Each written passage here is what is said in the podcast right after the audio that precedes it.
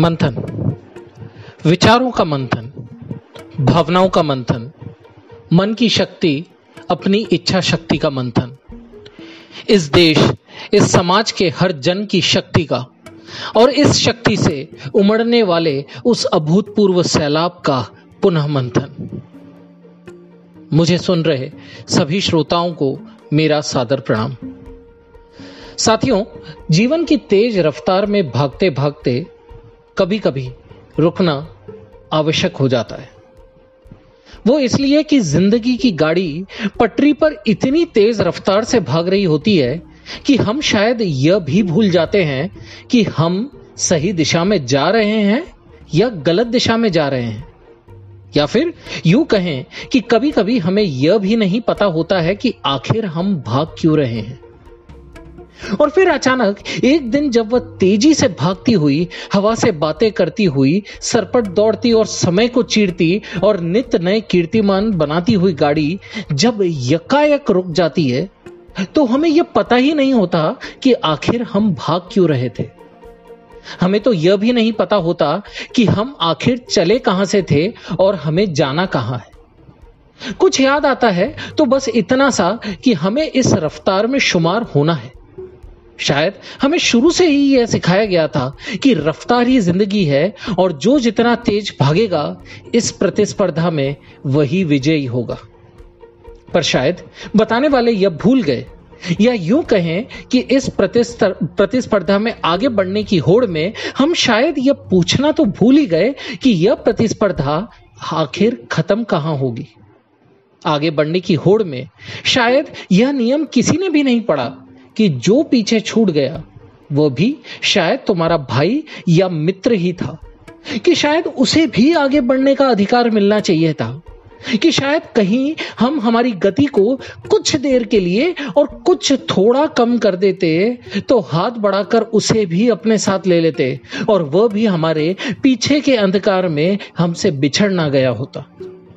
शायद हमें यह बार बार यही बताया गया कि पर्वत की चोटी पर पहुंचकर विजय पताका को लहराना ही विजय का आगाज है, भले ही उस चोटी पर पहुंचने के लिए हमने किसी भी राह का इस्तेमाल किया हो, भले ही उस चोटी तक पहुंचने के लिए हमें किसी के ऊपर अपने पांव रखकर आगे बढ़ना पड़ा हो और भले ही सहायता की गुहार लगाते उन बेबस चेहरों को ढककर चुपचाप हम आगे बढ़ गए हों। तो शायद आज क्या यह इसी का परिणाम है कि समस्त मानव जाति आज सृष्टि के आगे बेबस अपनी कारगुजारियों के लिए शर्मिंदा है? क्या वर्तमान परिप्रेक्ष्य में मनुष्य को अपनी करनी का परिणाम भुगतना पड़ रहा है? क्या चांद, मंगल और सूर्य को मापने निकला मनुष्य आज खुद पृथ्वी पर, खुद अपनी धरती पर अपने ही घर से निकल नहीं पा रहा है? क्या हमने कभी यह सोचा था कि परम पावनी गंगा को हम मनुष्यों ने आज उस कगार तक पहुंचा दिया है कि जिस गंगा के पवित्र जल से मनुष्य को मोक्ष की प्राप्ति होती थी, आज उसी गंगा को हमने दुनिया की छठी सबसे प्रदूषित नदी बना दिया और आज जिसका पानी पीने तक के अयोग्य हो गया।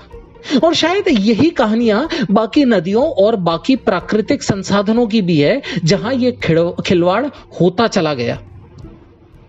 और शायद इसीलिए प्रकृति ने आज हमें अपने परम आदेश से अपने घरों में रोककर यह सोचने पर मजबूर कर दिया।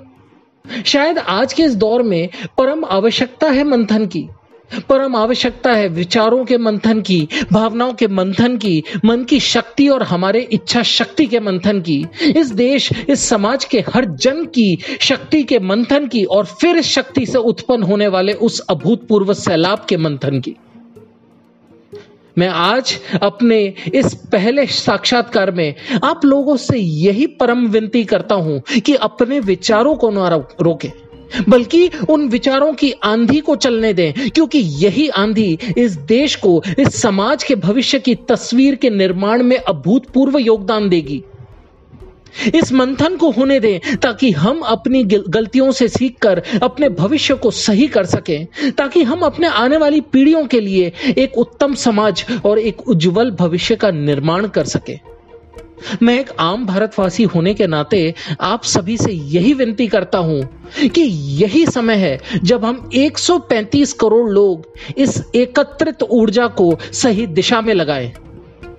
दोस्तों, मैंने सोने की चिड़िया के भारत के बारे में किताबों और इतिहास के पन्नों में बहुत पढ़ा है, पर हमेशा अपने दिल को यही दिलासा दिया है कि शायद हमारे जीवन काल में यह देखना संभव ना हो पाएगा, परंतु कुछ चमत्कारों का होना अभी अभी देखा।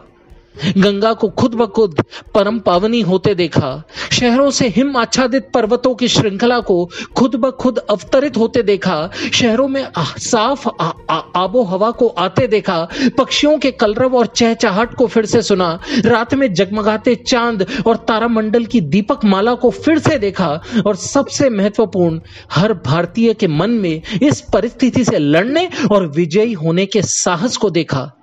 तो आज फिर एक आशा की किरण फूट पड़ी है, कहीं मुझसे मेरे मन में बार बार ये कह रही है कि हाँ, तुम्हारा सपना पूरा होने वाला है। शायद सोने की चिड़िया फिर से अपने लक्ष्य की ओर अग्रसर है। विचारों के मंथन को होने दो, इस विजया शक्ति को मेरा शत शत नमन। विजयी भव। बहुत बहुत धन्यवाद। जय हिंद।